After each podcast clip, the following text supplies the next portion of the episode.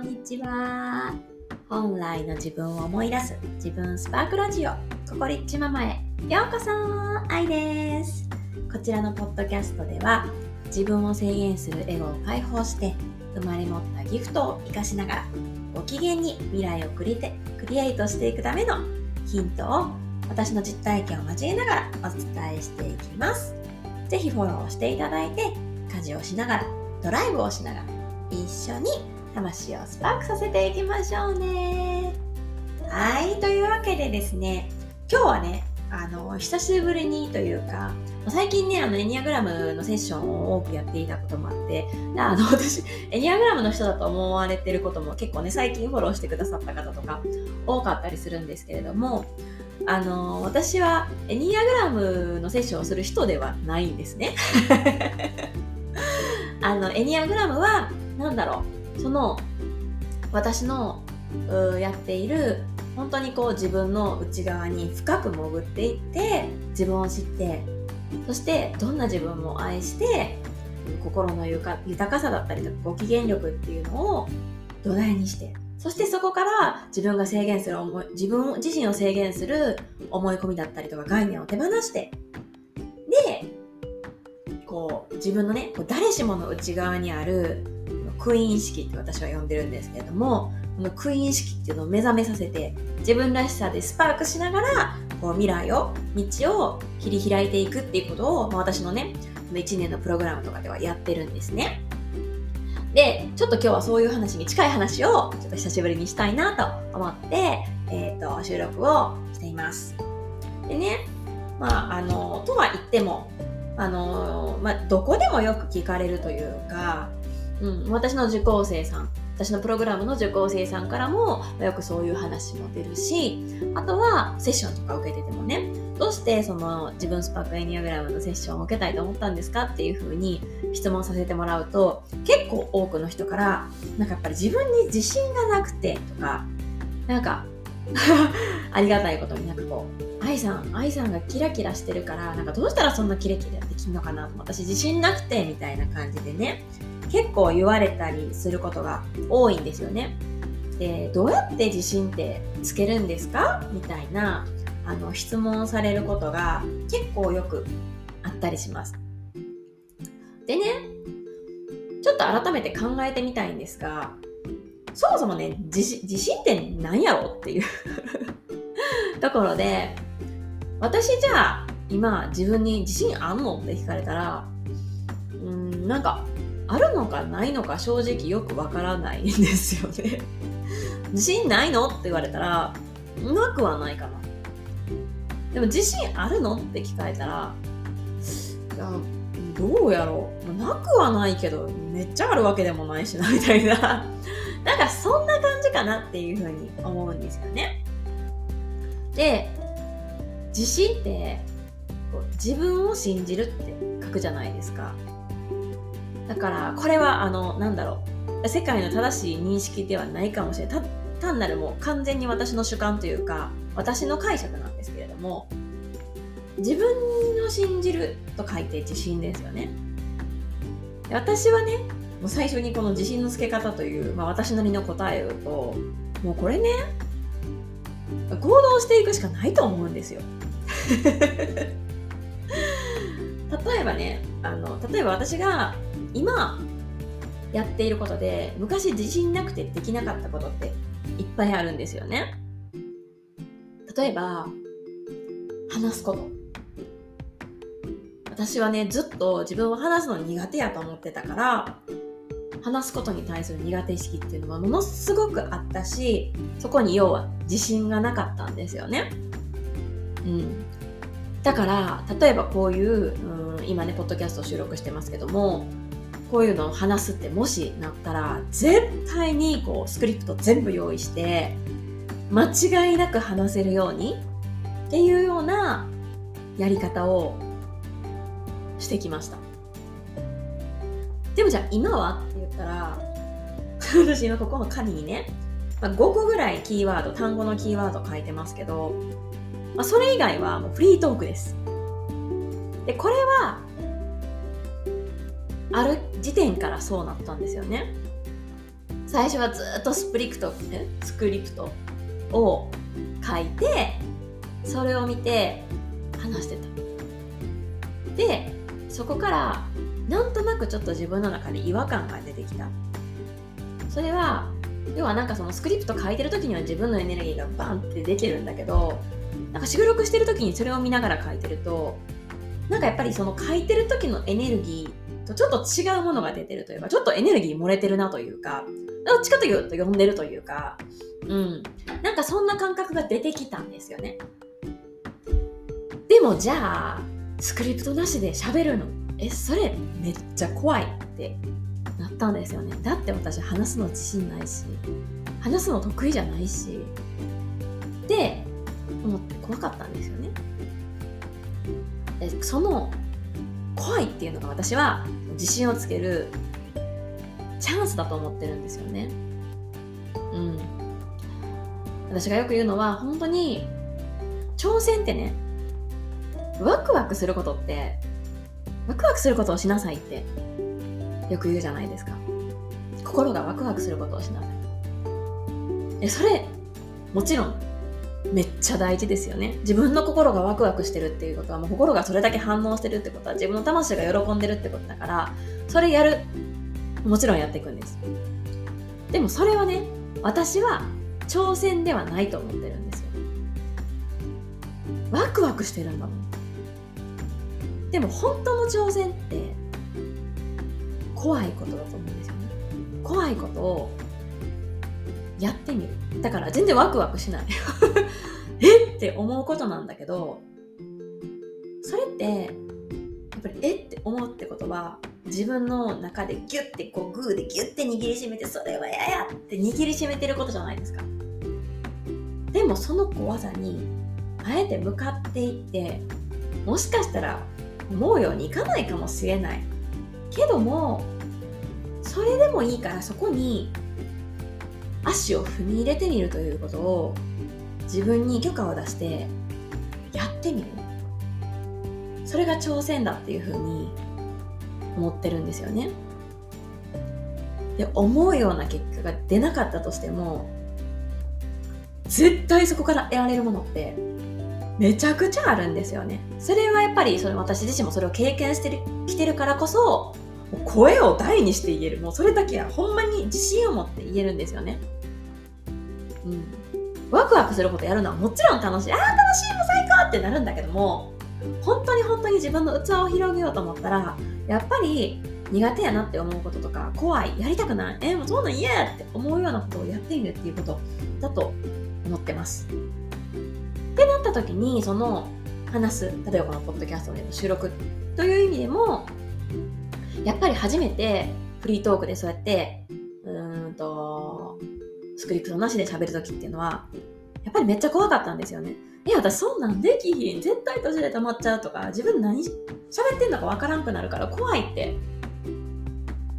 思ってた？でもやってみたんですよね。でやっぱり最初はねなんかいろいろ思うところもあるんですよね。あもっとこうしとけばよかったとか。でもねそうやってこうエピソード出してみたら聞いてくれてるねリスナーの方からえなんかこの回すごく心にもう染みましたとかいうメッセージをいただいたりとかしてそっか。私はこのなんかこうああもうちょっとこうしとけばよかったとかああしとけばよかったとかってね、思う。でもこうやって自分のエネルギー込めて喋ったら届く人には届くんだっていう、まあ、経験をしたことによってあもう絶対スクリプトなしなんで喋るなんて無理って思ってたところからあこれでもいいのかもしれない。って思えるようになってったっていうのが今も喋るのにめっちゃ自信あるかって言ったらそういうわけじゃないと思うけどもでもなんだろう。喋ることに対する苦手意識っていうのはなくなったしやっぱりそうやって自分に経験させてあげたことによってあこれでもいけるやんってこれでも私の伝えたいことはちゃんと伝わるやんって思えるようになってやっぱこれが少しずつ少しずつ自信につながっていくんじゃないかなっていうふうに思うんですよね。うん、なんかあのお誕生日にね私がその歌を歌うということを封印したけどもしてきたけども歌みんなの前で歌ってみるということをやったというのも、まあ、同じようなところですよね。もう歌なんて私自信がないどころかもうだから封印してるって言ってるぐらいなのでもう自信ないとかないとかあるとかもうそういうレベルではない。もう考えたくもないみたいな。私の世界から排除していますっていう感じだったんですよね。でもやっぱり怖い。私がそうやってギュッて握りしめているものを一つずつ丁寧にやっぱりグーをパーにして解放していってあげたいって思うようになった時にそうやな。こうもう人にうまく聞かせるためにとかなんてもうもうもうもうそんなん考え出したら絶対無理やから自分のために自分がギュッて握りしめて硬くギュッてしてるものをパーして解放して私だって歌ってもいいんやでって自分に思わせてあげたいって思った時にこう怖いけどやってみようって思った？で歌ってみたらみんなの前でもう全部さらけ出して歌ってみたらもう本当にねみんなからの本当に愛のコメントだったりとかメッセージっていうのをいっぱい受け取ったんですよね。それによってあのうまい下手とかじゃないですよ。あのうまく歌えるようにもちろんね自分がこうやって解放してじゃあ今度はじゃあもっと次歌える上手に気持ちよく歌えるようになりたいとかそういうのはありますけどこうみんなの前でうまく歌おうとかではなくてみんなの、うんと、みんなにこうやって褒めてもらいたいとかそういうのではなくてやっぱりそうやって自分がギアと思ってきたものに挑戦して解放していくってこれやっぱり人間みんなのね魂の喜びなんやろなって思ったんですよね。だからあれだけみんな一緒になってこう泣いてくれた人までいて感動してメッセージくれて涙が出ましたとかもうめっちゃ泣きましたとかなんか私もコンプレックス解消したいと思ったとかもう本当にいろんなメッセージをもらってうん。だから今だって私を 歌うことに自信なんて全くないけどもでもなんやろ。あ私はこれもできたっていうそういう意味でのギュッと握りしめたものを解放させてあげられたっていう意味での自信にはなるんですよね。なってるんですよね。これは要は自分を最初のね自信っていうのは自分を信じるから来てるんじゃないかっていう その自分を信じて自分を愛することができなかったらやっぱりなかなか難しいと思うんですよね。例えば歌が下手な自分をジャッジしている段階ではなかなかこれってできない。でももうできない自分も全部ひっくるめて大好きって もうそんな自分も可愛い大好きって思えるからできるわけなんですよね。うん。だからこそなんかそうやって自分が苦手やって思ってることとかをもうそんなね、いきなり大人数の前で歌うとかそんなんじゃなくても、本当にいつもしない行動をいつもならこっちをするけど、今回はこれをやってみよう。とか、もう本当にちょっとしたいつもと違う行動をとってみる。いつもと逆のことをしてみる。私のクライアントさんでもね、あのー、今までこう相手からね自分が傷つくようなことを言われてもなんか一回それを飲み込んで怒りが込み上げてもそれを一回なかったことにしてこう冷静に話すっていうことをしてきた。でもやっぱそういう風にやってるとね、まあ、私たちはそういう人がなんかこう素晴らしい人格みたいなこう器の広い人みたいな感じでこう捉えがちだったりするじゃないですか。でもそうやって自分をやっぱり抑え込んで生きてきた。なるとこう人生のいろんな場面でね今まで本当にこうなんか理不尽に自分だけ責められたりとかすごい言い方をされたりとかすることが多かったとだからますますそうやって自分に自信がなくなっていくっていう、まあ、負のスパイラルみたいなところがあったけども、あの、私のプログラムの中で、生一もうすぐ1年、あの、一緒にやってる仲間なんですけれども、一人が、今回はいつも絶対ここでは言い返さないけど、私は言い返したと。そういうねこう、日々の人間関係とかでもね、小さな小さなことかもしれないけど、本人にとってはめっちゃでかい、めっちゃ怖いことを、いかに積み重ねて、今までのパターンを変えていってあげるか。自分を制限してたものを取っ払っていってあげるか。もうこれしかないと思うんですよね。わかんない。もしかしたらね、いろんなところにこう、なんかこう、自信をつける、つけ方みたいな、あるのかもしれないですけど、私の実体験としてはもうこれしかないです。どんなにつけ方を学んでも、実際に自分が行動を起こして、それを